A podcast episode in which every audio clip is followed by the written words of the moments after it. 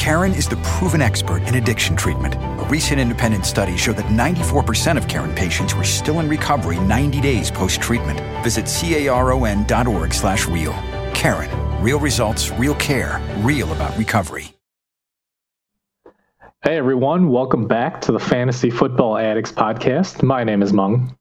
And I'm Dan with uh, a surprise uh, co host this week. Uh, Los couldn't be here.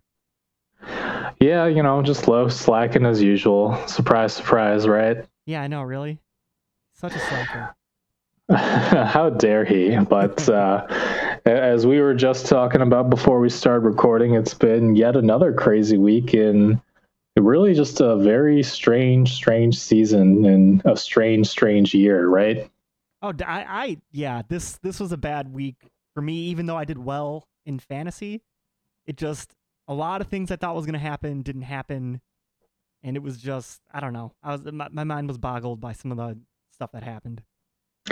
Yeah, uh, quite a few upsets here. Um, a few surprise losses for teams like New England and Miami, and well, we'll, we'll get to all those games. Uh, we will, of course, go through our usual previews, and we'll talk about the waiver wire ads and injuries towards the end here.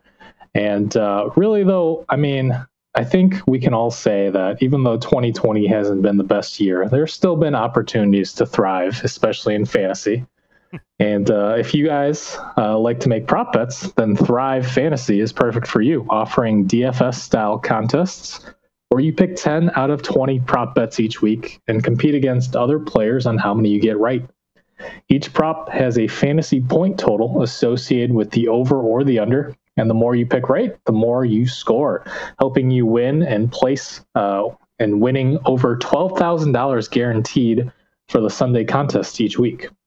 And if you use our promo code ADDICTS, that's A D D I C T S, when you sign up for an account, you're going to receive an instant match of up to $50 credited to your account with a minimum $20 deposit. Check it out today on the Apple App Store or the Google Play Store or you can play at thrivefantasy.com. I'm sure uh, some people are happy about the Cooper Kupp prop bet already tonight because he's basically reached his yardage total on the first drive of uh, the Rams here.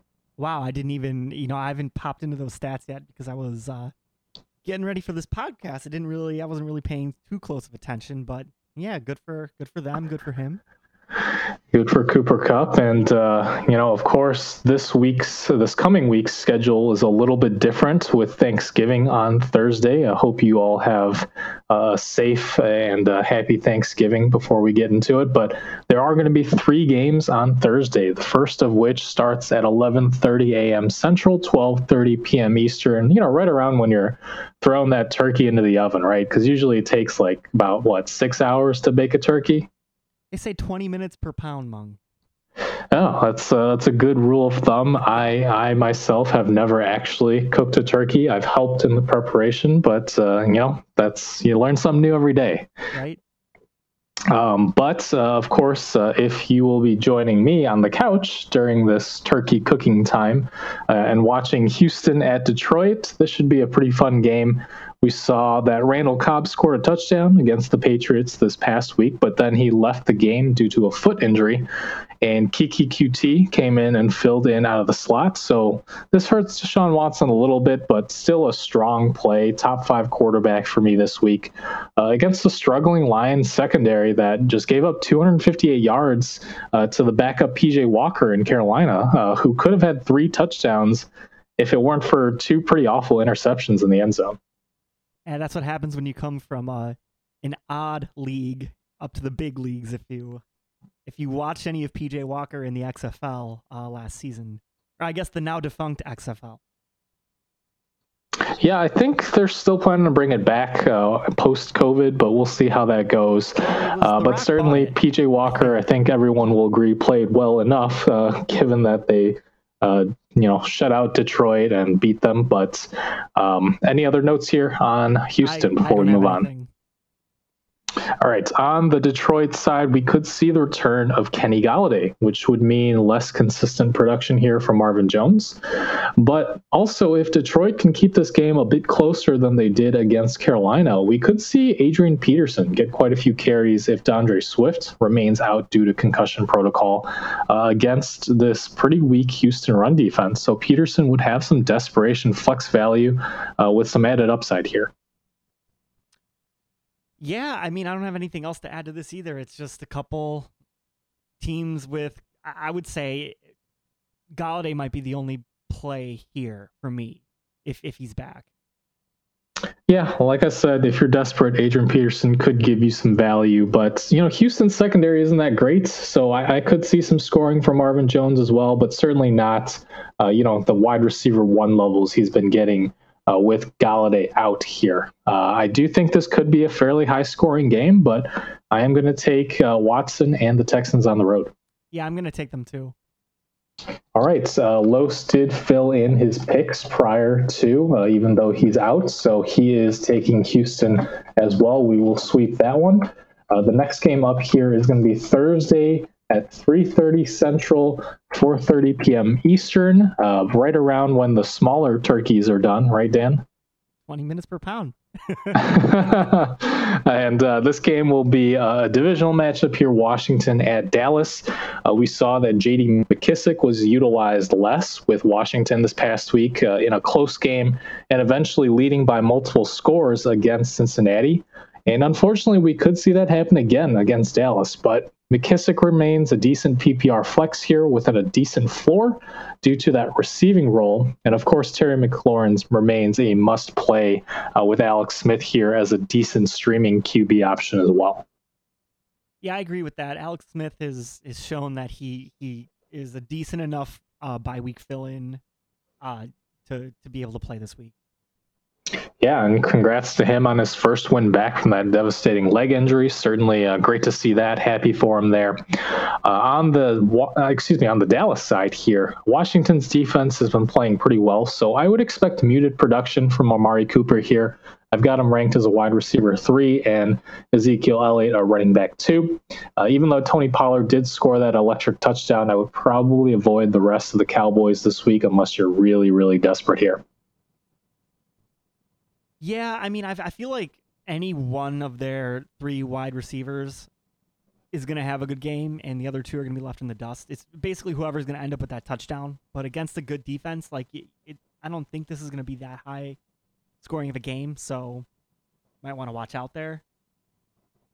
Yeah, and you know this is a tough one to pick. I originally took Washington here, uh, coming off of that win against Cincinnati, but Dallas also coming in with an upset victory over Minnesota, and playing in the Big D on Thanksgiving Day. I, I am going to switch my pick here to the Cowboys. I think they get a bit of a boost and scrape out a close win in this divisional matchup. I, I actually agree with you. I was going to take them. Usually in, in these divisional weird kind of games. Like this is like a home game for them. I, I like to take the home team. Um, so yeah, definitely taking Dallas. Yeah, uh, Los disagrees here. He takes Washington. Maybe he's concerned about that mid-afternoon sun that comes in through the dome. Uh, in that weird Dallas stadium, uh, that where the sun only comes in the one side. So we'll see. What if it's a um, cloudy um, day? Then it's no. What's problem. that? What if it's a cloudy day? Then it's no problem. well, either way, I think Los is banking on Alex Smith here. Um, so we'll see. It's going to be a close one either way. Right. Uh, all right. The next one is going to be the Thursday night game, 7:30 p.m. Central, 8:30 p.m. Eastern. And at this time, the turkey's probably you know gnawed on a little bit, missing some wings and missing a, a lot of the breast meat at this point, right? Uh, you're probably done by this point and sitting down, probably trying to fight uh, falling asleep during uh, the night game. Yeah, either halfway into the food coma or for those champions, maybe uh, halfway towards that second wind. Yeah, the desserts should be around around this time too.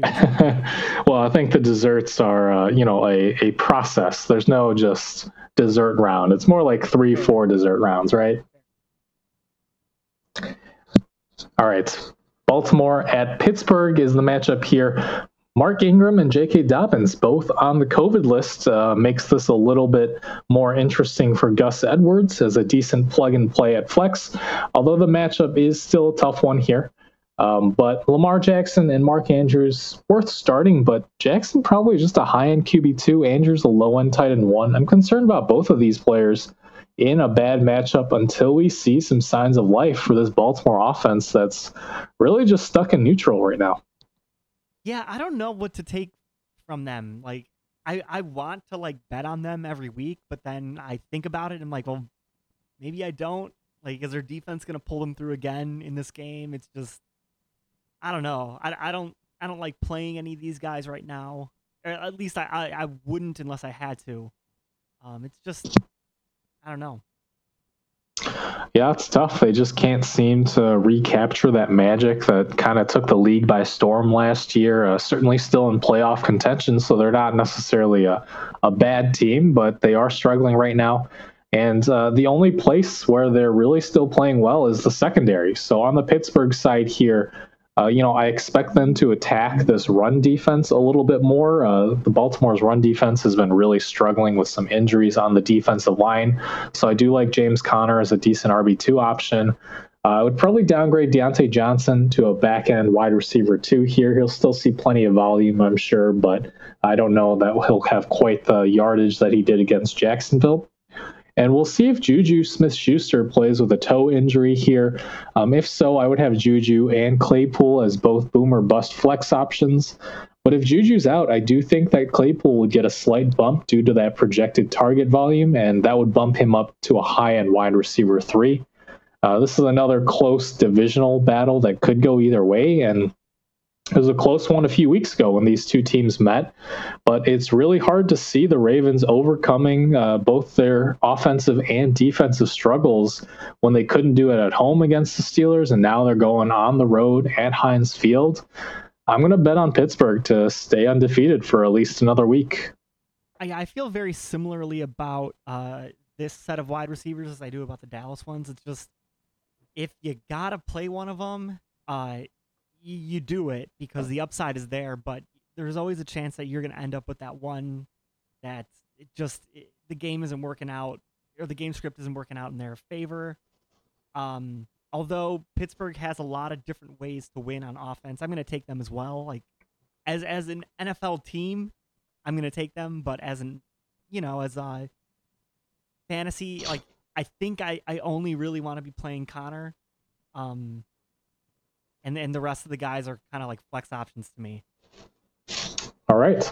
Uh, Los is taking Pittsburgh as well, so we will sweep this one. Uh, so we'll move right along to the Sunday noon Central, 1 p.m. Eastern games. Uh, you know, right right around this time, you're probably eating some leftover turkey sandwiches, something like that. Uh, yeah, the, the turkey sandwiches are, are that's like the best. The Thanksgiving turkey sandwich where you take all the leftovers and just throw it on a piece of bread. That's like the best meal. Yeah, just make sure uh, you know the trick is you you sprinkle a few drops of water on the turkey for me before you microwave it, and that keeps it a little more moist. You know. Oh yeah, yeah, definitely. Like you don't want to boil all that like turkey goodness out. exactly. Uh, so the first game up here is going to be the Las Vegas Raiders at the Atlanta Falcons, and it's tough to see for Raiders fans because they played a near perfect game on Sunday night, but it just wasn't enough to stop Mahomes and company.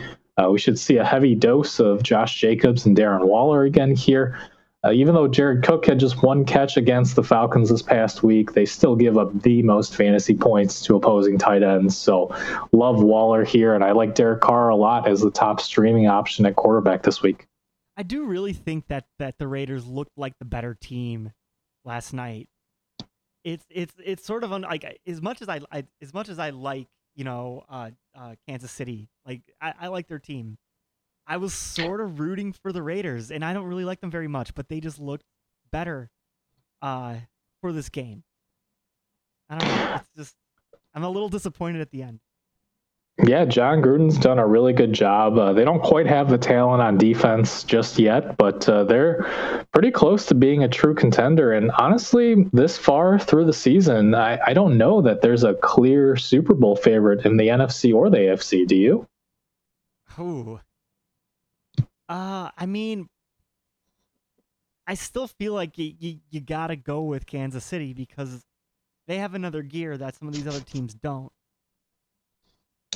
Yeah, I mean, I, it's hard to ever bet against Mahomes, but you know, Pittsburgh's record speaks to themselves, and you know, their defense is really what could help them, uh, you know, get that playoff push in some of these tough games against uh, other high-scoring offenses. But we'll see. Uh, we'll get to Kansas City in just a little bit. Let's move along here to Atlanta.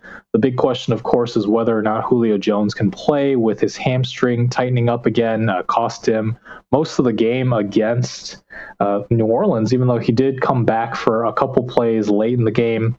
Uh, we'll see if Julio's out. It really hurts the whole offense, as we've seen this year, starting with Hayden Hurst, who draws more defensive coverage.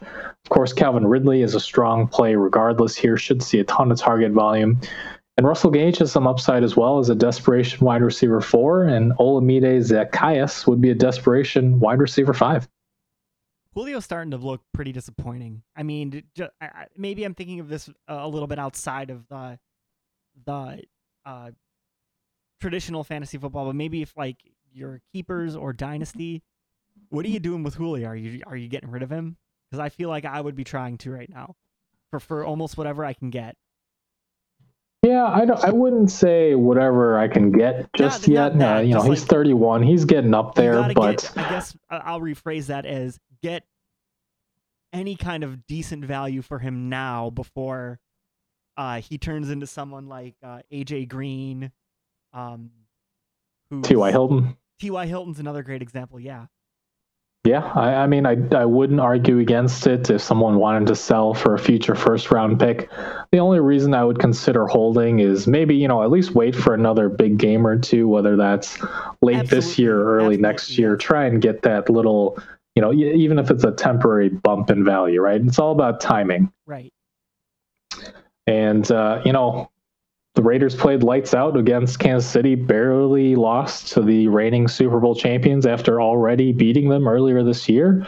I'm going with the Raiders. I'm going to take the Raiders too. Atlanta's just they they can't win games. Like they look like a decent team when you're watching the game and then they just somehow can't put it together. I don't know weird. Yeah, and Los also says the Raiders quote if the team isn't all out with COVID end quote. So well, uh, they, certainly makes sense. Get didn't they put their entire defense on the COVID list last week? Like late last yeah. Week? Basically, uh, most of them were activated for the Sunday night game. I think there was one or two who missed it because they were still on the COVID list. But hopefully, uh, you know, they'll social distance, wear the masks, all that, and won't have any issues for this week part of that makes me think that that that's Gruden just kind of being like, oh well, they're all in contact with each other. Let's just put them all on there, and kind of like push some kind of uh, mixed messaging, you know, to to the the opposing team's game plan. You know. Like yeah, well, I mean, he's already been fined a couple times earlier exactly. this year for the uh, the mask issues on the sideline. I think he's got a little Belichick in him. But then again, uh, you know, Gruden's making what 100 million over 10 years. So what's That's a what's a couple hundred thousand to him, right? Means nothing. All right, the next game up here, the LA Chargers at the Buffalo Bills. Not a whole lot to say. Just keep starting Justin Herbert and Keenan Allen if they're on your roster. Uh, Mike Williams remains that high upside flex option this week if you think this will turn into another shootout here. Kalen Ballage continues to be a workhorse, uh, solid flex in PPR if Ekeler remains out. Although the report is optimistic that Ekeler is, quote, close to returning. And of course, Hunter Henry has another good matchup here against a Bills secondary that's allowing the third most fantasy points to opposing tight ends. Yeah, I heard that rumor about Ekeler today too. I don't know. What do you do? You think he's actually going to play? Um, I don't know this week, but it sounds like next week at the latest. So hopefully uh, you've been holding. Uh, if you're making it to the fantasy playoffs, uh, definitely could be uh, running back two or even running back one who puts you over the top in weeks 14 through 16. Right. On the Buffalo side here, uh, I like Josh Allen, Stefon Diggs, and I like Cole Beasley as well. We talked about him on the waiver wire section last week with John Brown likely still out with a high ankle sprain this week. Uh, this game could be pretty high scoring with the line currently set by Vegas at 54 points, which is the second highest of the week so far. So even though I have faith in Herbert and the rookie and how well he's been playing uh, and the Chargers offense, I really have very little faith in the Chargers defense and special teams, which continue to, for lack of a better word, suck. So give me Buffalo at home here. Uh, I'm going to take that too, but it, I just find it interesting. This Buffalo team, everyone coming into this year thinking that it's going to be, you know, a ground and pound kind of slow churning team, and they come out being one of the high scoring offenses in the NFL. It's it's really something. Yeah, honestly, the wide receivers on both sides here, Keenan Allen and Stefon Diggs, those were two big misses by me. I had concerns about both of these offenses going into the year, but of course, as you said, Buffalo has been anything but ground and pound, and Justin Herbert has shocked pretty much everyone and is probably the rookie of the year candidate right now. Oh, I would I would definitely say that. All right, the next game up here, the New York Giants at the Cincinnati Bengals. Wayne Gallman is a solid RB RB three play if Freeman is out again. Uh, I like Sterling Shepard as a flex as well. Darius Slayton, more of a boomer bust wide receiver four, but certainly high upside against this Bengals secondary. And that means I like Daniel Jones too as a streaming option against the struggling Cincinnati defense, uh, especially if the team is perhaps low on morale after having just lost Joe Burrow for the year. Yeah, that was a devastating play. I guess we can talk about that when we talk about Cincinnati next. But yeah, it's tough because it sounds like he tore his ACL, his MCL, and there's, quote, additional structural damage, which is never something that you want to hear about your potential franchise quarterback if you're a Bengals fan. Hopefully he'll be okay, but it sounds like he could even miss the start of next year. So we'll see. But as for the rest of this team this year, it's hard to have much faith in this offense, whether it's Ryan Finley or Brandon Allen starting at quarterback here. It's also bad news for any teams that are waiting on Joe Mixon because now the Bengals have very little incentive to bring Mixon back off IR with the season basically officially lost uh, since Burrow's injury. That would make Gio Bernard a PPR flex play, and I think Tyler Boyd is probably the only safe wide receiver three uh, start here, uh, although with a low floor. But it's hard to rely on AJ Green or Tee Higgins right now without seeing how this offense is going to look like sans Burrow. I'm not playing any of these Cincinnati players if I have them. Not a single one. Not Gio Bernard. Not any of their wide wide receivers. It's just for for their backup quarterback to come in and have to play behind that line and not have potentially the Joe Burrow rushing upside or the you know the talent of of Joe Mixon playing, like I just don't think that any of these other players are going to produce anything close to what they were producing.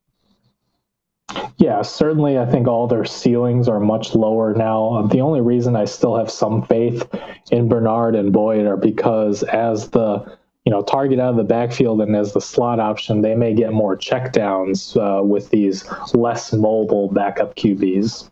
That that's a fair point, and and you also might get some garbage time upside, but I still having that, that line that bad. I mean, we've seen other, t- and I mean we're we're really used to it with the Bears having such a bad line and having to watch those games. The garbage time for them isn't even that good. So I don't know. I would I would only play them if I if I really had to. Yeah, um, I'm going to take the Giants here. Yeah, me too. And Los uh, takes the Giants as well, commenting that uh, Cincinnati may not win another game this year without Burrow, which I, I certainly agree with. Agree. I, I don't think they're going to win without him. No. Uh, the next game up here, though, two very good teams should be a great matchup to see. Uh, Tennessee at Indianapolis. I would expect another quiet game here, relatively, from Ryan Tannehill, but of course, you're still starting Derrick Henry. And despite just one catch, for 21 yards on four targets uh, when these teams last met two weeks ago. AJ Brown is still a high upside wide receiver three, though he is a riskier play than normal this week. And I still like Jonnu as a fine back end tight end one. although his target volume remains inconsistent as well, with Corey Davis and Anthony Firkser staying involved, which limits Jonnu's ceiling a little bit. Yeah, I agree.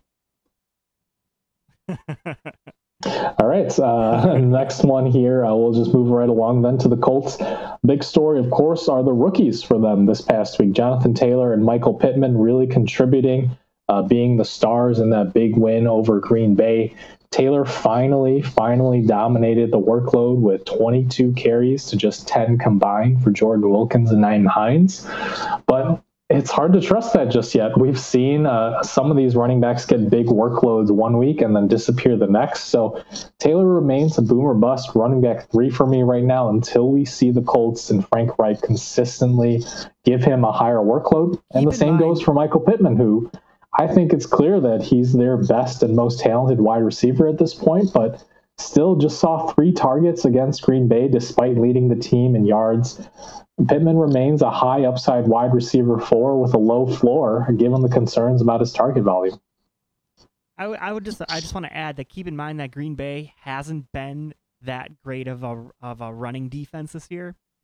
Um, so the volume is there for Taylor, but this this uh, Tennessee defense is not. It's that they're not gonna. It's not gonna be as easy as as it was for them versus Green Bay. I think I just want to point that out. Yeah, definitely. I think there's probably going to be more passes to the running back than there is, or at least successful passes than there are going to be successful runs. But you know, we'll see. All right. Uh, this is a tough one. I did take the Colts two weeks ago, but you know the Titans could get their safety Kenny Vaccaro back from a concussion protocol this week. Might get Adoree Jackson back at cornerback too from a knee injury.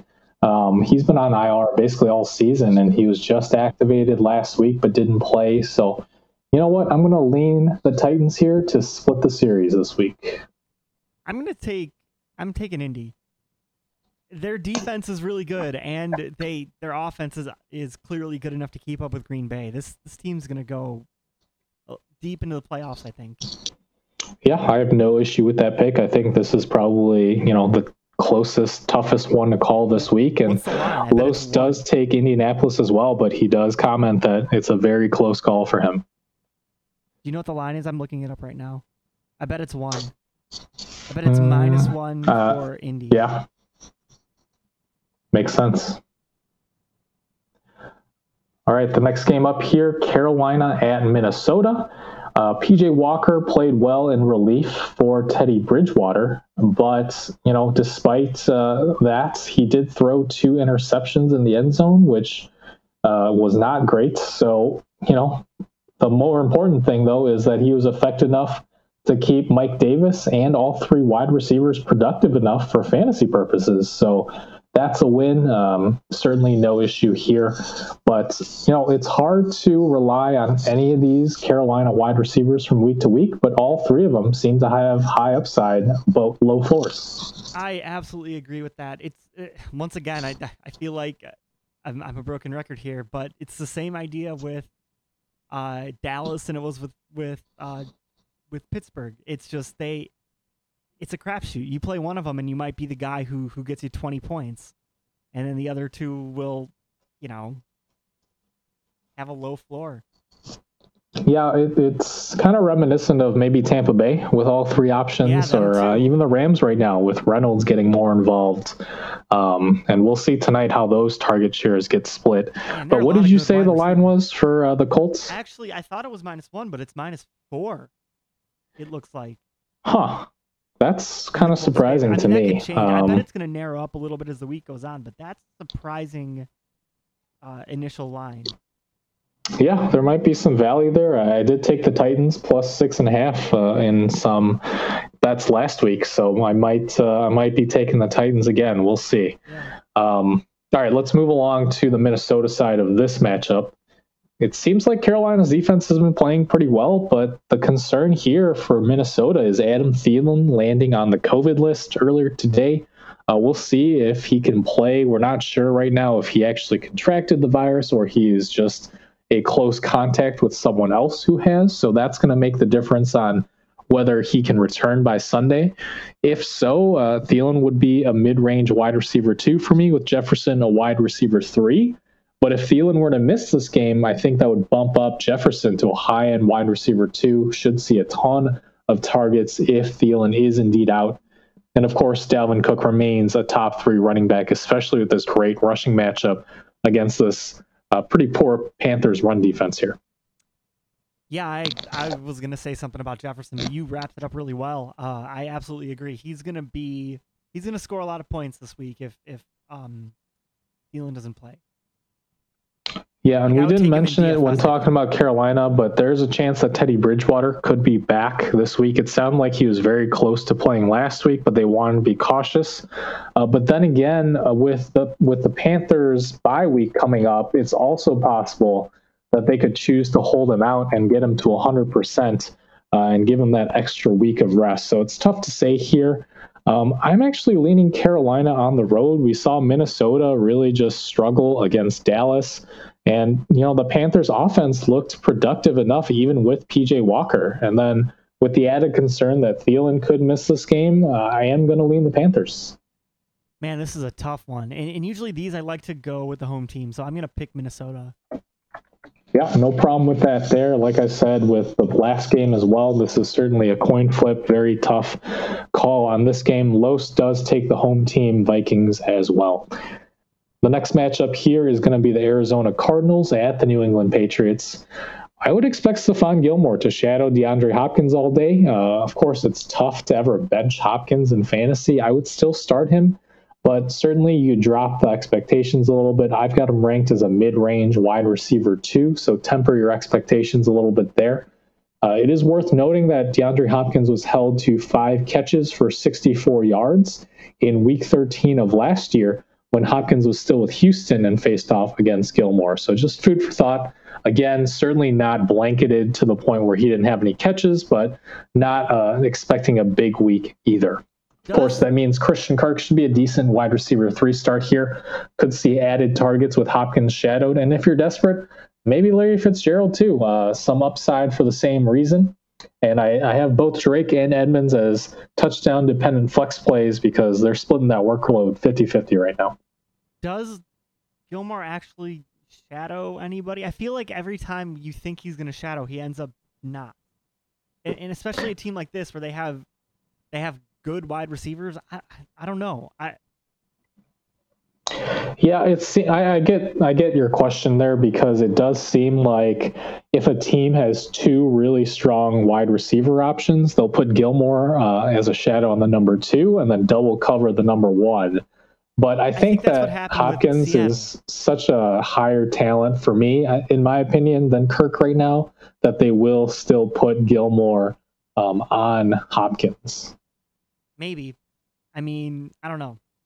I'm just saying. I, I I don't know. I just I was I was hearing that. I feel like the last like three or four times that we're hearing like, oh, Gilmore's going to shadow you know whoever all day, and then he doesn't. So wanted to point. Yeah, I mean it's it's certainly not out of the question. We know Bill Belichick likes to throw some curveballs here for opponents. Um, I'm just kind of going off last year's Week 13 matchup where Gilmore did follow Hopkins around for most of the day. Okay. So that's how I'm approaching that. On the other side here, Cam Newton, uh, he's been playing better as of late, but it was surprising that both Damiere Byrd and N'Keal Harry saw more targets than Jakobi Meyers in the loss to Houston this past week, which reversed the trend from the last three or four weeks. I still think Meyers would be my preferred Patriots wide receiver to flex, though. Um, but certainly Byrd is a high upside wide receiver four option if this game turns into a shootout. And then finally, with Rex Burkhead out for the year with a torn ACL, James White becomes viable again in fantasy. He resumes that pass catching role. Even with Sony Michel back from IR, uh, even if he's activated for this week's game, he and Harris are really more the one or the first two, uh, first slash second down pounders with James White coming in for those passing downs. So again, PPR volume makes him a decent flex play, maybe even RB2 going forward. Yeah, James White is a good play uh, in games that New England is not favored in, in, in almost every case. Um, I think he's he's a good. I, am sure we're going to talk about this in, in the waiver wire section, but he's available, I think he, he could be a nice a nice flex piece uh, for closing out the fantasy season. Yeah, he is most definitely uh, on our waiver list, and I believe he's the the top priority, if I'm not mistaken. The top running back priority? I haven't looked at it yet, so I don't know. oh, he's actually not, but he's up there for sure. All right, um, I'm gonna take. Uh, this is another tough one because the Patriots, you know, they beat the Baltimore Ravens, but then they lost to the Texans. I think that Arizona's offense is playing well enough here to beat New England, even uh, even at Foxborough. I, I am going to take Arizona. I am too, and I just don't like the way that New England has been closing out games lately. I feel like they're they're I don't know they, they've looked vulnerable against bad teams basically and yeah. I'm just going to go with Arizona here, who's just a better team, I think. Los uh, will sweep it. We are all taking Arizona, and they are favored right now. Next game is going to be the Miami Dolphins at the New York Jets, and we saw Tua Tagovailoa get benched against Denver.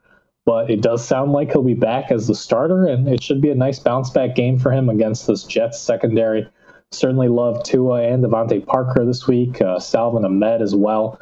It wouldn't uh, it wouldn't shock me either if Jakeem Grant has a big day with his sub four four speed. He's a cheap option that I like a lot in DFS this week.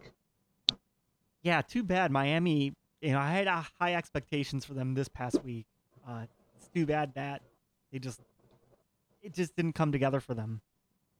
Yeah, very surprising upset by the Denver Broncos, and you know the the Jets actually kept it surprisingly close this past week as well against the Chargers. But there's still very little fantasy value to be mined here.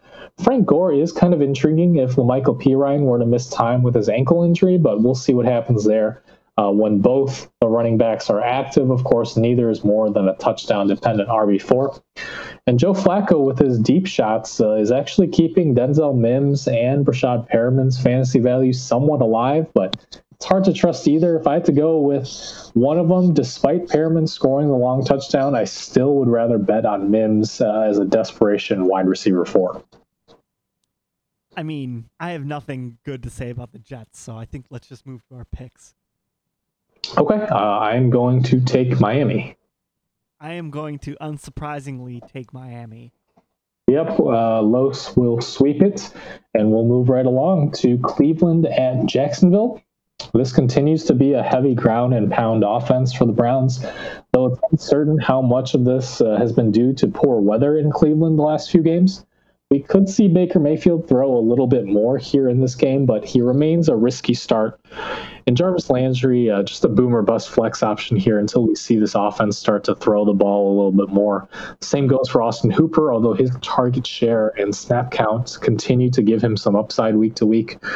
But really, it's the Nick Chubb and Kareem Hunt show going forward. Yeah, I agree. I'm only playing running backs here on this team. All right. Uh, on the other side here, the Browns defense harassed and demolished Carson Wentz even without Myles Garrett active. We'll see if Garrett can return this week, but either way, we haven't seen a ton from Jake Luton to really have faith in this offense. DJ Chark would be the only viable fantasy option for me here. I've got him as a high end wide receiver four. Uh, and then that, of course, that's among the receivers. James James Robinson continues to see that workhorse usage, so you're certainly starting him. Yeah, what a story Robinson has been. Yeah, and uh, from our very own Illinois State. Ah, I didn't realize that. Huh. Yeah. Uh, what is it? The Redbirds, right? Yeah, yeah. It is the Redbirds. So a little bit of uh, a little bit of home pride there, I guess. Although I, I don't know if he is originally from uh, Illinois or not. Are you gonna look it up? Do you want me to look it up? I'll do it. Uh, sure. We might as well look it up. You talk while I do this. We, we got some time here. I feel like we're moving at a good clip without Los's uh, antics. That's true. We always go quickly when when I'm part of this. uh, let's see. I don't know. He he grew up in Rockford. He is from oh. Illinois. Wow, homegrown, huh? Yep. Well, certainly uh, just became a, a little bit bigger of a James Robinson fan here, um, but certainly he's been playing well despite his undrafted status, and hopefully he can keep it up. Although Jacksonville does have a tough fantasy playoff stretch, something to keep in mind here. Right. All right, um, I am going to take Cleveland. Me too. As does Los. Uh, we will sweep that one, and that'll lead us into the Sunday afternoon slate. Uh, New Orleans at Denver here. Taysom Hill picked apart that Falcons secondary, but the Broncos are going to be a tougher test here. Still, Hill's a decent streaming option with his rushing production, gives him a good floor and ceiling. I just wouldn't expect huge numbers again uh, against Denver here. We saw also that Alvin Kamara and Michael Thomas are viable plays with Hill keeping this offense moving. Although I will say that Kamara's ceiling is certainly lower uh, in PPR formats, with Taysom Hill preferring to scramble or find someone deep rather than check it down all day like Drew Brees was doing early and often. Yeah, I wonder if we're gonna see uh, Hill come a little bit more down to earth, like we have with some of these backup quarterbacks this year. Uh, I, I guess this is more of like a rule of thumb in general, but you, you I feel like these backup quarterbacks when they come in, uh, they always seem to have a pretty good game. Like the first game that they're the starter, and uh, it's probably due to the fact that there isn't much game tape on them, especially when you're you have someone like Hill and someone like um, Drew Brees who are so different. You have to game plan completely differently for Hill, so that could have helped him. Now I'm not trying to like, you know, rain on Hill's parade. I think he's probably going to be fine, but I agree with you that his ceiling is is probably lower this week, uh, especially against a good defense. Yeah, I think it depends on you know the number of quarterbacks rostered in your league because I, I don't love him against Denver here, but he does get Atlanta again next week. Oh, don't drop it. Um, yeah, and he gets not play him. Philadelphia in week 14. Um, tough matchup in week 15 if Brees is still out at that point, and in week 16 he would get Minnesota. So some pretty good matchups in there, and really at this point we don't know how long Drew Brees is going to be out. Um, so it, it's tough to say, but again, you know, you guys know your leagues best depending on how many quarterback options are available on the waiver wire. Hill is still rostered in very few Yahoo leagues because, of course, we know that uh, that huge debate that happened with ESPN allowing him to be tight end eligible for at least not- last week. He's not anymore. Right. I, I do think they're probably going to change that this week. they, I think they already announced it. Oh, they did. Okay. I- yeah, but yeah, he's not going know. to be. So uh, yes, that definitely like lower lowers his price if you're trying to get him on the waiver wire or whatever. If somehow Yeah, but still makes him a decent streaming uh, quarterback option. I do like him. We'll talk about him more in that waiver wire section. So on the Broncos side here, it's tough to trust any of these Denver players against a pretty tough Saints defense. Melvin Gordon and Philip Lindsay are really in a full blown 50 50 split, so neither of them more than just a flex play. Tim Patrick has the highest upside among the receivers, but he and Jeudy are both back end wide receiver excuse me, back end wide receiver threes at best. Fant is probably going to be the safest option on this offense as a low end tight end one here. Yeah, I agree with that. Um, not a lot of trust in this Denver offense right now. No, despite the uh, the win over the Dolphins, which I think the Dolphins kind of uh, their defense really didn't show up, uh, and their offense really struggled against Vic Fangio. So, like I said, Vic Fangio maybe he'll have a uh, a game plan in mind for Taysom Hill this week as well. Unless Sean Payton decides that they're expecting Hill to play, so then they put out Jameis Winston or something crazy. Because then- then that would be that would be pretty interesting. honestly, although I- I do think we'll see a little bit more of Hill. I think we will too, but it wouldn't. I wouldn't be surprised if if he pulled something like that. Sort of how he pulled it with Hill this week. It True, wasn't until true. Thursday that he announced that he was the starter, or was it Friday? Yeah, I, mean, I think it was Friday or Saturday even. I think it's, he'll wait to the last possible minute to announce it, and he'll keep everyone guessing. All right, I assume we're all going to take the Saints here. Yes. Although I think this could be, uh, you know, kind of a trap game. Uh, momentum's a big thing in the league, and it wouldn't shock me if Denver pulled off an upset coming into this with a, a win over the Dolphins. Yeah. Um. I I see where you're coming from there, but New Orleans defense has been trending up. Like they've only allowed. I think I saw a stat that they've only allowed one touchdown in the past three games. Was it something like that? And they've had like 14 sacks, and I don't know. They have a lot. They they have their defense has been playing extremely well. So we'll see. Yeah, their defense is certainly better than Dolphins, and I think the key here is that their offensive line isn't going to allow quite as much pressure as uh, Miami's did right, last week. Right. I actually completely and, uh, forgot about that. They have one of the best ones. Mm-hmm. Yeah, and so we'll sweep it here. Los is taking the Saints as well. Um, the next game up here, uh, San Francisco at the LA Rams. We'll see if Raheem Mostert and Deebo Samuel are back for this game. Although it's a tough matchup in general, with the Rams defense playing very excellent football this year on both pass and run defense. Mostert, if back, would be an RB three or flex. Samuel, a wide receiver three with added upside if Brandon Aiyuk remains on the COVID list. And I think Jordan Reed is rostered in far too few leagues right now. He's a guy we're definitely going to talk about on the waiver wire section. It's really rough, uh, the state of tight ends right now in fantasy. And while Jordan Reed has certainly been injury prone, when he's healthy, uh, you know, we could see him have a decent floor and ceiling due to target volume in Kittle's absence. I feel like this is the worst tight end year we've had in a while. Yeah, I mean, it, it would I think a lot of championship teams this year, when it's all said and done, knock on wood, as long as Kelce and Waller stay healthy, those two guys are going to be huge difference makers. Uh, we'd be talking about Kittle as well if he were still healthy. Agreed.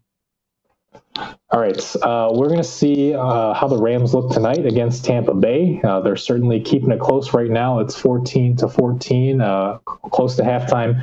Uh, don't sleep on Josh Reynolds, though. I, I, haven't been paying attention to the target share tonight while we're recording, but he has been getting more and more involved in this Rams offense. He's had more targets than Robert Woods uh, since week six or seven, I believe. And Reynolds could be a league winner given how easy the LA's playoff schedule is for the fantasy playoffs. Uh, they get the Patriots, Jets, and Seahawks secondaries, all of whom have struggled this year. Yeah, uh, that's very true. Um, I guess it's that time of year. I it's it's come up so so quick that we're already thinking about uh, you know stashing for the playoffs. Yes, sir. We only have two more weeks of the fantasy regular season. Man, that flew by. um, I'm going to take the Rams here. It's it's a tough call with Mostert and Samuel coming back, but at the end of the day, I, I still have uh, very little faith in Nick Mullens here. I agree with you too. I, I am going to take the Rams as well.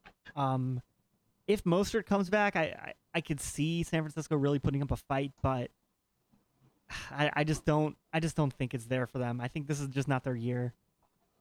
Yeah, the Rams defense has been playing so well that it, it's tough to see for me, especially at home at LA as well. Um, Los is going to sweep it here. He takes the Rams as well.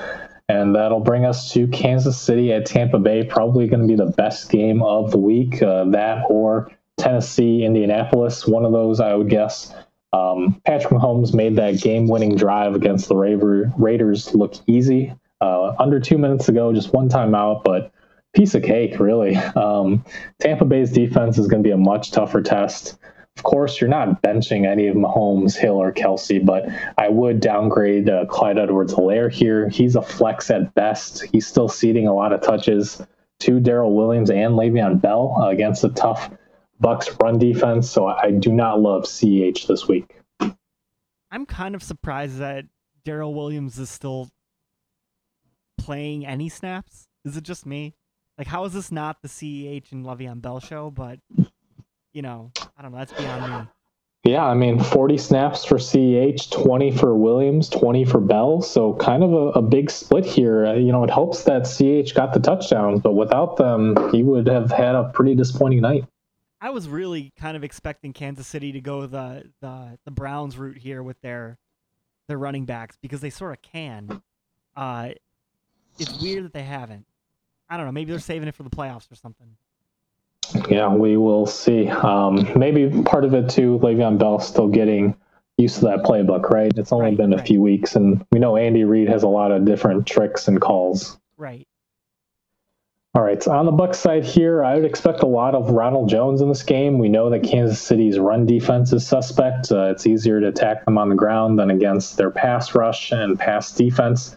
Uh, even though Derek Carr did find some success, uh, and then the Chiefs secondary has been playing better as of late, but they're still rotating in Juan Thornhill, um, who's coming back from that ACL tear from last year. So plenty of holes for the Bucks wide receivers to exploit.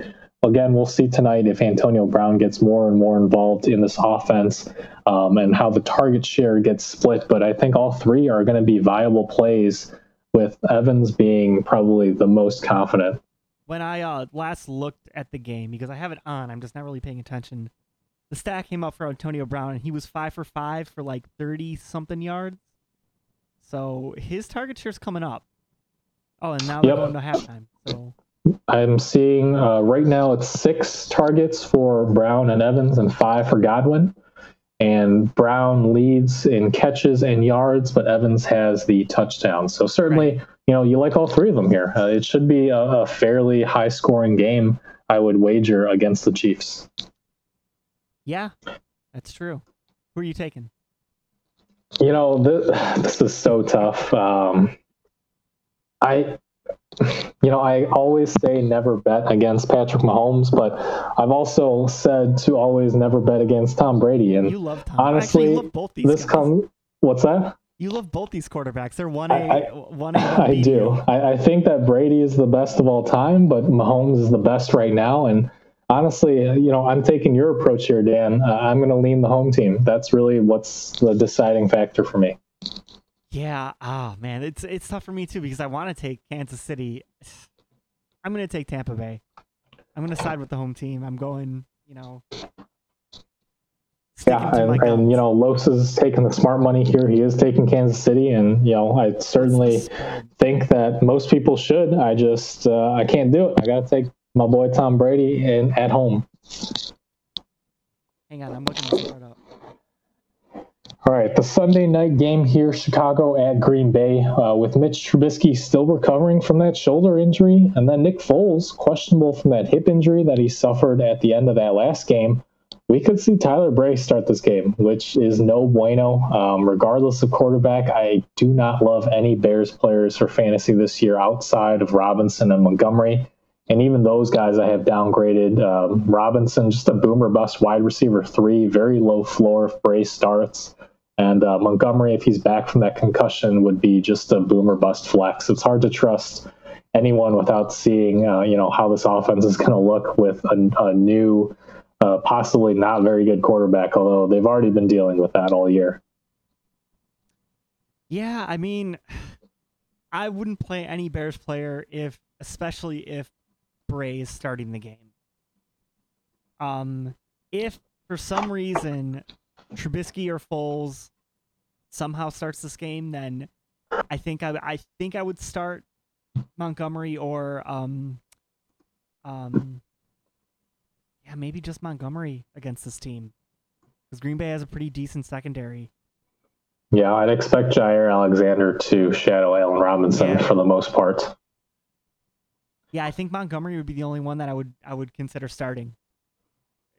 Yeah, it's, that's the best case uh, it's looking rough here. Um, on the Green Bay side, uh, although you know we, we say you know it's tough for the Chicago fantasy options, it's going to be a tough game for Green Bay too because the Bears defense has been playing well, but Rodgers was effective even against that tough Colts defense this past week, so I'm not too concerned about him. Remains uh, decent mid mid range to back end QB one, although the ceiling may not be there.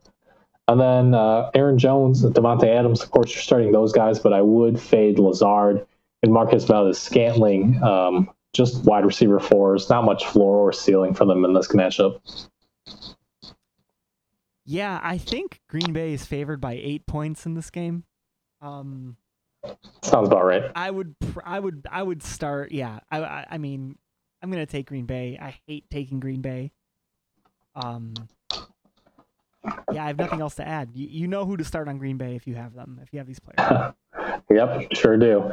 Um, all right, Monday night football is going to be the Seattle Seahawks at the Philadelphia Eagles. Of course, Darius Slay has been excellent in coverage, but I would not expect him to shadow DK Metcalf. That'd be a huge mismatch with Slay at six foot zero, oh, sub two hundred pounds, and Metcalf at six four and two thirty. And then Tyler Lockett, he plays at the eighth highest rate out of the slot among wide receivers, so he should get away plenty, even if Slay kind of sticks with him. Uh, the bottom line here is all the Seahawks players are fine starts to me, and Chris Carson as well, if he can finally return from that foot injury. Yeah, I'm going to agree with you here. I guess play play your Seahawks this week. Sure will. Um, on the other side, on paper, the Seahawks secondary is a good matchup for Wentz, but it's really hard to trust him at this point. I would avoid him personally. And plus, uh, Seattle's defense has been better as well, with Jamal Adams finally back healthy from that groin injury, and the addition of Carlos Dunlap, which finally gives them some semblance of a pass rush. I would really just go with Goedert here as a high end tight end two, Reagor as a desperation wide receiver four. And, you know, Miles Sanders is still a decent RB2 option here, but his floor and ceiling are way lower right now, as long as Philadelphia's offense as a whole is struggling. Yeah, I saw a, a stat on Twitter today. Someone pointed out that uh, Wentz is leading the league in interceptions and fumbles. So if you're going to make uh, decisions based off of what the uh, uh, quarterback of this offense is doing, which is poorly, I, I don't think I would start any of my Philadelphia players. I don't know. Yeah, I think the uh, the professional fantasy analysis expert term for Carson Wentz right now is hashtag not good. Yes. All right. Uh, with that being said, I'm going to take Seattle. Me too. So will Los seems like a fairly uh, easy call there, although who knows? Well, it's a crazy league. You know what though? The Seahawks are only favored by five point five and a half points in this one right now, which is a little surprising to me. I'm surprised it's not more, especially how poorly Philadelphia sort of played um, last week. Yeah, I think that's a value play, especially if Chris Carson's back. Yeah. All right, so that's going to do it for our game previews then. We're going to move on to the injury report here. Dan, you want to kick it off with the quarterbacks? Sure. Uh, so the first we have is Kyler Murray. He has an AC sprain on his throwing shoulder. He is probable. Uh, early reports that our Mur- uh, Murray's shoulder injury was nothing major, uh, especially with 10 days to heal up, having played on Thursday night. Uh, that said, any discomfort should lead to fewer rushing attempts, which might limit his rushing production and fantasy ceiling this week. Uh, next, we have Joe Burrow, torn ACL and MCL. He is out for the year. Uh, sadly, the young rookie season is over. Hopefully, he can make a full recovery for 2021, but Burrow can be safely dropped in all redraft formats. Uh, Drew Brees, he has uh, fractured ribs and a collapsed lung. He's on IR. A week 14 versus Philadelphia is the earliest that he can return, uh, and his recovery could linger even past that. Uh, New Orleans has a decent matchup versus the Eagles secondary in Week 14 and the Vikings in Week 16, but uh, in shallow one QB formats, Brees isn't a must-hold given that there are no guarantees he will be back for the playoffs. Uh, Teddy Bridgewater, MCL sprain, questionable. Uh, Bridgewater seemed close to playing against Detroit, but um, ultimately Carolina uh, decided against playing him. Uh, while it's a good sign that they have already considered playing him, uh, Carolina also has their bye week next week. So they can choose to hold him out again this week versus Minnesota and give him those extra two weeks to heal up. Uh, Sam Darnold, shoulder sprain in his shoulder, uh, throwing shoulder. He's questionable. Uh, we'll see whether Darnold gets back to practice at all this week. Uh, he'll he'll need to log at least one or two full practices before we can trust him in our lineups. Uh, Gardner Minshew, uh, thumb surgery recovery. He's also questionable. Uh, it's likely to be at least one more week of Jake Luton under center uh, for the Jags as Minshew continues to heal his thumb. Uh, it doesn't sound like he's quite ready yet. Yeah, and real quick, just going back for a second, uh, there are no teams on a bye this week. Just wanted to clarify in case anyone was wondering. Um, so, with that, we'll move on to the running back injuries here. D'Andre Swift, of course, uh, going through concussion protocol. He's questionable. Swift experienced concussion symptoms late last week, I believe, starting on Thursday. So, with the Lions playing again on a short week on Thursday, Swift may or may not clear protocol by then, uh, usually having delayed symptoms is a bad sign and, and could take longer. So monitor his status pretty closely over the next couple days. Antonio Gibson with an ankle injury, he's questionable. Uh, Gibson was held out of practice earlier today, but it could have just been precautionary with Washington playing on Thursday this week. So monitor Gibson's practice status over the next couple days just in case. But as of right now, there's not too much concern that he's going to miss any time. Mark Ingram and J.K. Dobbins, both on the COVID list, they are both doubtful to play this week. It's unlikely that they're going to be able to clear uh, the league's COVID protocols in time since Baltimore plays on Thursday. So Gus Edwards would likely lead this backfield in their absence. Rex Burkhead with the torn ACL, he is out for the year. Burkhead wasn't more than a spot start anyway in most leagues, but this does open the door for more work for James White going forward. Burkhead can be dropped in all redraft formats. Michael P. Ryan with an ankle injury, he's questionable. We're waiting to hear more details on this, but it doesn't sound like anything too serious as of right now, so stay tuned for updates later this week. Joe Mixon with a foot injury on IR. Uh, much like P. Ryan, we don't have much detail on this, but this is dragged on for weeks now. Uh, Cincinnati surprisingly placed him on IR last week. With Burrow out for the year now, there's not much incentive for the Bengals to rush Mixon back for the remainder of the lost season. He's no longer a must hold in shallower redraft formats. Christian McCaffrey with a shoulder injury, he's questionable. As with Bridgewater, with Carolina's bye coming up next week, the team could choose to hold McCaffrey out and give their franchise running back that extra week of rest to get back to 100%. We'll see if McCaffrey can get in any practice time this week, which would give us a better indication of his timeline to return. Jay, uh, excuse me, David Montgomery, concussion questionable. Players advance through the concussion protocol at their own pace, but with the two full weeks to recover, the odds are pretty good for Montgomery to return this week. Chris Carson with a mid foot sprain, he is probable. He was a game time decision last Thursday night, and it sounds like the Seahawks are hopeful that Carson will be ready to return. However, it is worth noting that Seattle plays on Monday night this week, so it could be a tough call for fantasy GMs depending on their op- other options, whether they want to wait on Carson on Monday night.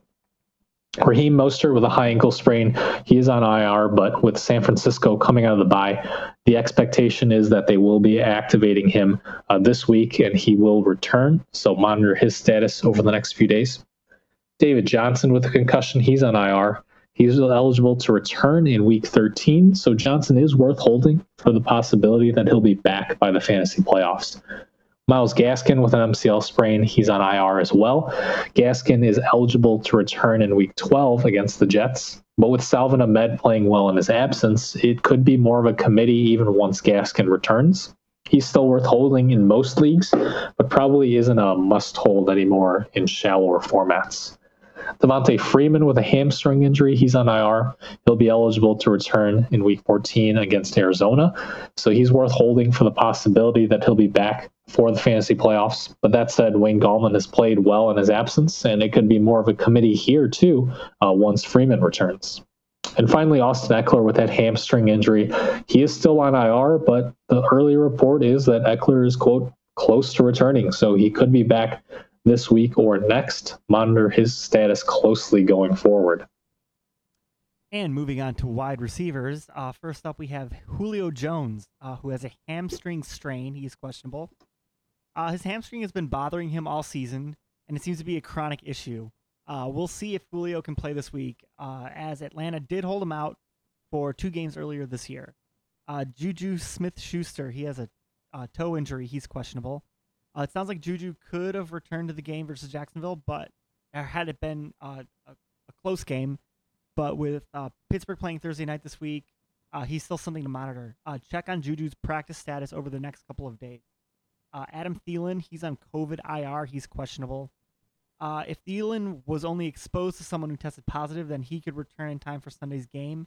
If he contracted the virus, then Thielen would likely miss at least one game. stay tuned on him. Uh, Randall Cobb, foot injury, he's questionable. Uh, Cobb left the game versus New England after scoring early, and Keke Coutee is the next man up if Cobb is out for any amount of time. Uh, John Brown, high ankle sprain, he is doubtful. Uh, Brown's leg got trapped underneath him and bent backwards on a tackle versus Arizona. He's out for at least another week, if not longer. Fantasy GMs should make other plans at wide receiver if they've been relying on Brown, but he should be held if uh, possible given Buffalo's high scoring offense. Uh, Kenny Golladay, he has a hip injury. He's doubtful. Sounds like Detroit has been uh, making sure Golladay gets back to 100% before re- uh, returning with the Thanksgiving game as a target. Uh, monitor his practice status over the next couple of days. Uh, Deebo Samuel, hamstring injury, he's questionable. Uh, we'll see if Samuel can return to practice this week with San Francisco coming out of their bye. Monitor his practice status this week. Brandon Aiyuk, COVID IR questionable. Aiyuk can return if he tests negative for consecutive days, so we'll see how far along he is in his recovery. Uh, Laviska Shenault, hamstring injury questionable. Shenault hasn't returned to practice yet, and he'll need to get at least a couple of limited practices in before he can return. Uh, monitor his practice status this week. Uh, Julian Edelman knee surgery on IR. Edelman has been moving well in individual drills, but he and he could return this week. Monitor his status over the next few days. And at tight end, it's a short list here. We've got Zach Ertz with a high ankle sprain. He's questionable. The Eagles have designated Ertz to return, but he could need another week or two of recovery and reconditioning before he returns. So monitor his practice status this week and next. And Greg Olsen with the plantar fascia rupture, he is on IR and likely out for the duration of the fantasy season, although he could return in the NFL playoffs for Seattle. Olsen wasn't a consistent fantasy producer even prior to this, so he can be safely dropped in all redraft formats. I have a feeling Olsen might be done in the NFL. Period. Yeah, I mean he's got a cushy announcer gig all lined up, so yeah, you know, think, I, I think wasn't it? I think Fox tried to pick him up last year before this season. I could be wrong. One of them tried I think to. He actually had a deal ready with deal one of the networks. Right. I don't remember which. I think it was Fox, but well, I guess it's irrelevant. Um, yeah, he's he's going to be a good announcer. Yeah, I All think right. so. Moving on to the waiver wire ads. Uh, we're going to start with quarterbacks, and first up we have David Carr. All right, Los. I know, right? I, I, did that on purpose, by the way. I figured. I okay, figured. Okay. Derek Carr, 38% owned in ESPN, 36 in Yahoo. Carr played lights out versus Kansas City on Sunday night and now gets uh, the Atlanta secondary that allows the most fantasy points to opposing QBs. He is a strong streaming option this week. Uh, Cam Newton, 69% owned in ESPN, 73 in Yahoo. Uh, the Patriots' offense uh, has sputtered at times, but Newton continues to post decent fantasy lines and gets an Arizona secondary this week that's top 10 in fantasy points allowed to opposing quarterbacks. He's rostered in most leagues, but is available in quite a few. Uh, Tua Tag. I don't know how to pronounce his last name. Monk, can you help me out there? Yeah, it's uh, it's Tungo Vailoa. Tung- it's Tango yeah. Viola. Vi- whatever. I'll figure it out eventually. uh, 38% owned in ESPN, 41 in Yahoo. Uh, Tua got benched for his poor play versus uh, Denver, but expect a bounce back versus an awful Jets secondary that's top five in fantasy points allowed to opposing quarterbacks.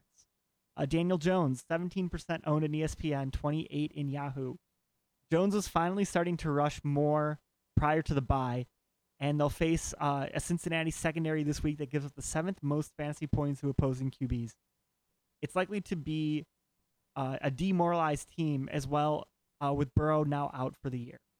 Uh, Taysom Hill, 87% owned in ESPN, 43 in Yahoo. Uh, this figures to be a much tougher matchup for Hill than Atlanta uh, was in his first start. If he's on the waiver, if he ah, but if the waiver wire is barren at QB, Hill at least offers a decent floor and ceiling due to his rushing production. Also worth noting that ESPN is likely actually has rescinded his tight end eligible status, uh, but he remains a decent QB streamer. I wonder if that number drops, that 87. I, I think that's very likely. Yeah. Um, and again, not the greatest play against Denver this week, but certainly has some good matchups coming up, uh, especially in the fantasy playoffs if Brees is still out at that point. Um, and at running back, uh, you know, after we talked during that segment, uh, you know, James White was not our top running back priority uh, for the waivers, but I've moved him up because he should be. Um, I, talking I to Dan Moore. Um, so he's 36% rostered in ESPN formats, 40% Yahoo, because with Rex Burkhead now out for the season with that torn ACL, uh, White's going to resume his old role as the passing down specialist. He led the team with nine targets in New England's loss to Houston, and White could see a lot of PPR volume again uh, this week if the game against Arizona turns into a shootout. Gus Edwards, 28% ESPN, 7% Yahoo, and Justice Hill not rostered at all. With Ingram and Dobbins on the COVID list, we should see a heavy dose of Gus Edwards on Thursday night against Pittsburgh. It's a tough matchup, but Edwards is a volume based RB2 or flex for this week for teams in need of short term help at the running back position. Hill is also a desperation RB4, but could see some PPR production if the Ravens trail in the second half of this game. JD McKissic, 75% ESPN, 71 in Yahoo. Even in a quiet game against the Bengals, McKissic was third on the team in targets, still the fantasy RB27 going into Monday night, which underscores how barren the running back landscape is right now. McKissic should continue to be a solid PPR flex with upside going forward, given the target volume that he's seeing from Alex Smith. While McKissic is rostered in most leagues at this point, he could be dropped in quite a few after a relative dud. Oh. And Salvon Ahmed, 43% rostered in ESPN, 64% in Yahoo. He was again a workhorse in the Dolphins' loss to the Broncos, played 85% of the snaps on offense. As long as Myles Gaskin is out, Ahmed is going to be a volume RB2, has a great matchup this week against the Jets defense that's top 10 in fantasy points allowed to opposing running backs. Wayne Gallman, 34% in ESPN, 54 in Yahoo. Since Devonta Freeman's injury, Gallman has been a top 10 fantasy running back in points per game. Freeman could return soon, but until then, Gallman retain, remains a viable RB2 based on volume, especially given his goal line touches. Kalen Ballage, 74% ESPN, 78 in Yahoo. Ballage is rostered in most leagues, and a lot of these guys we're talking about were recommended waiver ads that we discussed last week. However, he remains available in some leagues out there and continues to be a volume based RB2 given his volume of carries and receiving work. Frank Gore, 9% in ESPN, 10% in Yahoo. The veteran remained the lead back for the Jets coming out of their bye against the Chargers. And with La'Mical Perine questionable with an ankle injury this week, Gore could be a volume flex with upside against the Dolphins defense that's more susceptible to the run than to the pass. Adrian Peterson, 42% rostered in ESPN, 54% in Yahoo. Peterson did disappoint in a good matchup against Carolina, with Detroit falling behind early. But if D'Andre Swift misses the Thanksgiving game due to his concussion, Peterson will have another great opportunity against the Houston defense that gives up the third most fantasy points to opposing running backs. If Kenny Golladay can make it back for Thursday, this game could stay closer and allow for more carries for Peterson. And finally, Tony Pollard, 22% rostered ESPN, 19% Yahoo, and Benny Snell, 6% ESPN, 5% Yahoo. If you're desperate, both of these running backs are high upside handcuffs with some standalone desperation RB4 production. Running backs thin out there, so if you really, really need help at the position, both of these guys could be viable. And moving on to wide receivers, we will start with uh, Cole Beasley, 48% owned in ESPN, 52 in Yahoo. Uh, we talked about Beasley a few weeks ago, but his roster percentage has dipped back below 50% after a couple of rough weeks versus New England and Seattle. But with John Brown now out for multiple weeks with a high ankle sprain, Beasley could be a strong wide receiver too for as long as Brown is out. With Buffalo coming out of their bye, Beasley should be added before a potential shootout versus the Chargers this week. Uh, Michael Pittman, 26% owned in ESPN, 44 in Yahoo. Pittman again led the team in receiving versus Green Bay despite only seeing three targets. He remains a boomer bust wide receiver four, but he has wide receiver two upside if River, if Rivers starts targeting him more, uh, with no one else coming along uh, as the Colts. Uh, no one else coming along the Colts wide receivers really stepping up. Um, Jakobi Meyers, 51% owned in ESPN, 59 in Yahoo. Uh, we recommended Meyers last week, and he was inexplicably out targeted by both Damiere Byrd and N'Keal Harry versus Houston. Uh, with New England's loss, though, hopefully they'll reevaluate and return to a winning formula in targeting Meyers as the centerpiece uh, of their passing game. Meyers isn't as high of a priority uh, to add after a disappointing game, but his high upside and potential shootout versus Arizona remains high. Uh, Curtis Samuel, 66% owned in ESPN, 50% in Yahoo. Uh, despite PJ Walker starting under center, Samuel saw plenty of targets and continued to produce. Uh, there's little consistency week to week uh, between the Carolina wide receivers, but Samuel remains a high upside wide receiver three in a great matchup versus Minnesota this week, whose top five in fantasy points allowed to opposing wide receivers. Uh, Deebo Samuel, 53% owned in ESPN, 51 in Yahoo. Uh, Samuel um, could return this week versus the Rams after battling a hamstring injury uh, the last few weeks. It's a tough matchup, but the 49ers utilize him on jet sweeps on and uh, manufacture him targets in space. Uh, so Samuel remains a decent flex option with upside for teams in need of help at uh, wide receiver. Uh, Josh Reynolds, 14% owned in ESPN, 12 in Yahoo. Uh, Reynolds has surprisingly seen more targets than Robert Woods since week six. We'll see how the target share is split tonight, but if Reynolds continues to be involved in this Rams passing offense, he could be a wide receiver three with league winning upside with an easy fantasy playoff schedule versus Patriots, Jets, and Seahawks secondaries. Uh, Sterling Shepard, 60% owned in ESPN, 45 in Yahoo. Shepard has become one of Jones's most relied upon targets since his return from injury, and he's a high floor, low upside flex play in PPR going forward. Uh, he has added upside this week versus a Cincinnati secondary that's top 10 in fantasy points allowed to opposing wide receivers. Mike Williams, 63% owned in ESPN, 68 in Yahoo. We recommend Williams last week in a juicy matchup versus the hapless Jets secondary, and once he came through with 72 yards and a touchdown. Buffalo is a much tougher matchup, but Williams remains a boom or bust flex play with upside given how well Justin Herbert is playing and the possibility of a shootout with Buffalo. Uh, Russell Gage, 10% uh, owned in ESPN, 7 in Yahoo. Uh, it wasn't pretty, but Gage led the team with 12 targets after Julio had to exit the game with his hamstring tightening up again.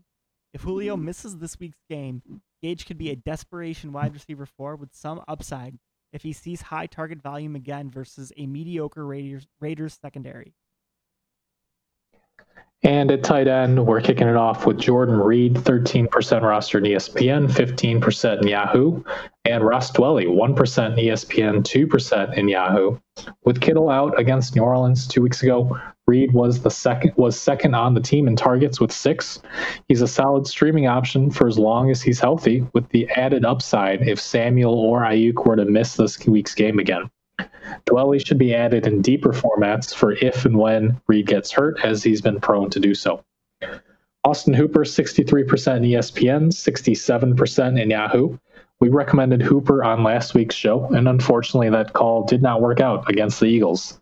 Still, Hooper tied the team uh, lead in targets with five, and part of Cleveland's passing issues can be attributed to the weather over the last few weeks. Hooper still has a decent floor and ceiling against Jacksonville this week, who was allowing the seventh most fantasy points to opposing tight ends, including a touchdown to Eric Ebron this past Sunday.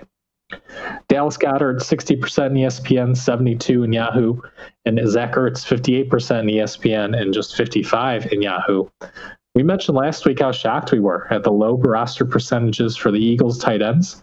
And even even in a disastrous offensive performance against Cleveland due to Wentz's poor play, Goedert came through, leading the team in targets, receptions, and yardage. There are few reliable options at tight end right now, and Goedert remains one of the best weekly upside plays. Ertz, too, could step back into a high target volume role upon his return and is worth adding preemptively if you have the roster space to spare. Uh, and real quick, we'll go over some defenses um, for next week. Uh, first up, we have the Cleveland uh, defense. Uh, the Browns sacked Wentz five times, even without Myles Garrett, and uh, picked him off twice. Uh, even on the road versus Jacksonville, they're a decent play, especially if Garrett can make his return. New York Giants. Cincinnati was already allowing the sixth most fantasy points to opposing defenses given the state of their offensive line. Uh, the Giants are a good bet to come back and get some sacks uh, and turnovers in this game. especially with Ryan Finley or Brandon Allen under center with Burrow out for the year. Uh, Green Bay defense. Uh, the Bears have given up the eighth most fantasy points to opposing defenses this year, and Tyler Bray could be leading this putrid offense if Nick Foles and Mitch Trubisky are both out.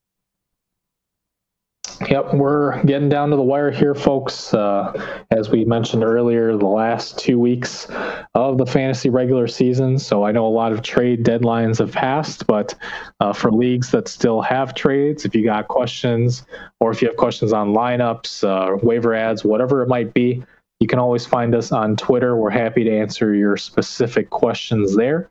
You can find me at FFA underscore Meng. That's M E N G. And you can find me uh, at F- at FFA underscore Dan. Uh, you can find Los at FFA underscore Los. Uh, you can find us on iTunes, Spotify, Google Play, Stitcher, and SoundCloud, and all of the other places where you can find podcasts. Uh, hit that subscribe button so you don't miss any of our upcoming podcast episodes. Los should return uh, this coming week, but either way, hope everyone out there has a safe and happy Thanksgiving it's a fantasy world, and we're all just addicts in it. Thanks, addicts. Mama is treating me to breakfast. Yep. Let me see your phone. Huh? Look here. I download this McDonald's app because when you buy any bagel sandwich like the steak, egg, and cheese bagel, you get one free. Wait, you just bought that on my phone. That's right. Now that you got McDonald's money, you could treat Mama. okay, Ma. You got it. Valid for product of equal or lesser value. Valid through 10222 at participating McDonald's. Valid one time per day. App download and registration required.